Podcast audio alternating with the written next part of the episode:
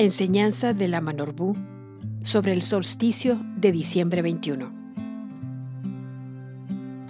Es posible que muchos de nosotros estemos confundidos o estemos en incertidumbre de muchas situaciones que están pasando en redes sociales, donde se habla de solsticios, eclipses, cambios de energía, vibraciones y más. Sin embargo, el cambio de todos estos fenómenos forma parte del proceso de cambio energético planetario a nivel no físico. Sin embargo, ¿la energía de estos fenómenos afecta a los seres terrenales? Sí puede influir en cierto punto, para aquellos que están con baja energía y baja fuerza espiritual, ya que existe una conexión entre la energía de los seres terrenales y los fenómenos. Por eso es que nos afectan.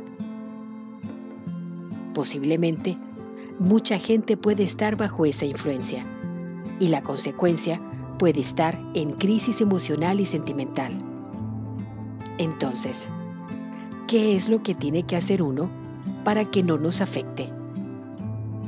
Lo que se tiene que hacer es crecer la fortaleza espiritual a través de la meditación, la oración, el canto de mantras y otras cosas. A través de la vibración de estas prácticas, nos ayudamos a subir la frecuencia de nuestras energías. De esa manera, la energía de los fenómenos cósmicos no nos podrá afectar.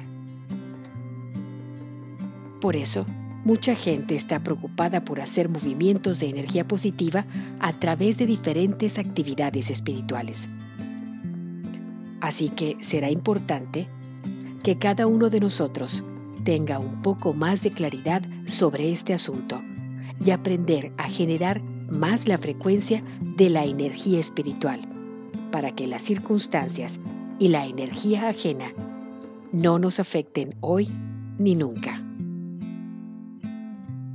Palabras de Lama Norbu.